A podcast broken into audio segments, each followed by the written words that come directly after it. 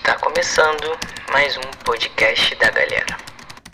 Fala galera, aqui é Camila e no episódio de hoje eu quero falar com vocês sobre a Síndrome de Hannah Montana. Gente, no episódio anterior a Carol falou com vocês sobre levar Deus a sério e eu ouvindo, a gente já até conversou sobre isso na realidade. Ela falou uma frase muito legal que é querer viver o melhor dos dois mundos. E hoje eu quero dar nome a isso. E justamente é a Síndrome de Hannah Montana.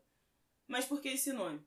Eu não sei se vocês conhecem, se vocês já viram, mas Hannah Montana era uma série da Disney onde consistia na Miley, que era uma menina toda normal, adolescente, que não era popular no colégio, era zoada, mas ao mesmo tempo ela tinha uma vida dupla e ela vivia como Hannah Montana, que era uma estrela do pop, famosa, é, super conhecida. E por que o melhor dos dois mundos? Porque ela queria aproveitar o melhor que ela tinha da normalidade dela, mas ela não queria também abrir mão de uma vida de fama. Então ela estava tentando ali conciliar os dois mundos que existiam para ela. E como nós como cristãos muitas vezes fazemos isso, né? A gente quer conciliar o melhor dos dois mundos. E a Carol falou uns motivos muito legais pra gente querer viver isso, sobre a gente não levar o nosso relacionamento a sério. E hoje eu quero explorar um pouco disso também. Só que hoje eu quero te fazer pensar que talvez nós estejamos querendo viver o melhor dos dois mundos porque a gente não consegue colocar Jesus no lugar de suficiência. Como assim? A gente não consegue entender que ele é suficiente.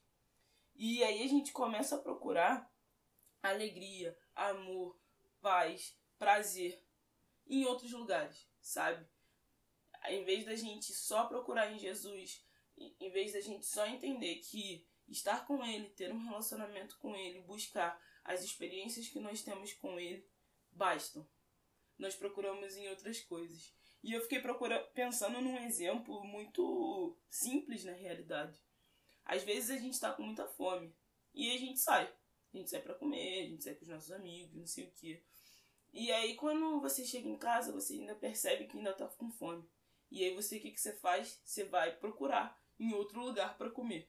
Seja na sua geladeira, seja no seu armário. Porque o que você comeu anteriormente é, não foi suficiente.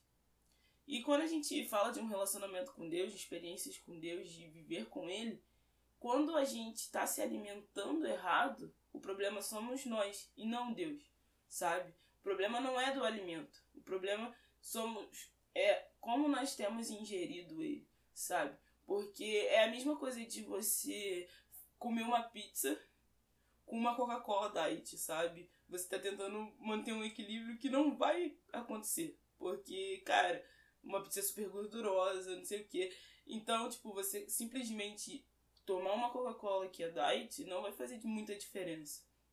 E às vezes a gente tá tentando buscar esse equilíbrio, entre aspas, de não, pô, eu vou fazer isso aqui com Deus, mas aí eu vou, sei lá, numa festa, e aí eu falo palavrão, e aí eu fico com pessoas, sabe? E só que esse equilíbrio não existe, sabe? Não existe essa balança de tipo, vou fazer uma coisa para Deus e equilibrar do outro lado com o pecado.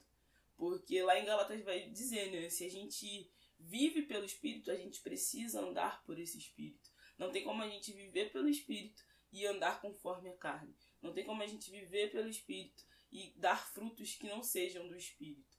Se a gente vive pelo Espírito e a gente não tem dado frutos que não sejam do Espírito, tem alguma coisa errada. E essa coisa errada está em nós. E voltando nesse, nessa questão, cara, é, de entender que ele é suficiente, eu lembrei de uma passagem que está lá em João 4, um texto que eu gosto muito particularmente. E Jesus está aqui conversando com a mulher samaritana no poço. E chega um momento que Jesus responde para essa mulher, né? Que está lá em João 4, 13. É, Quem beber desta água terá sede outra vez, mas quem beber da água que eu lhe der nunca mais terá sede. Ao contrário, a água que eu lhe der se tornará nele uma fonte de água a jorrar para a vida eterna. E aí eu fico sempre me questionando, cara, onde nós temos bebido sabe? Em que fonte a gente tem bebido a nossa água?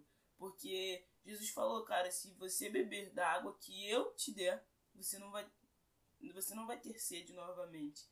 E se a gente estiver bebendo realmente nas fontes erradas, tá escrito, a gente vai voltar a ter sede.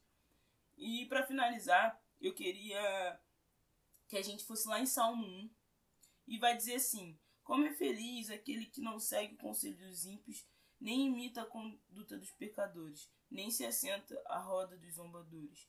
Ao contrário, sua satisfação está na lei do Senhor e nela medita dia e noite. E aí é que eu quero fazer uma pausa, porque a gente é muito da galera que precisa estar tá satisfeito o tempo inteiro, que a gente precisa sentir prazer em fazer as coisas.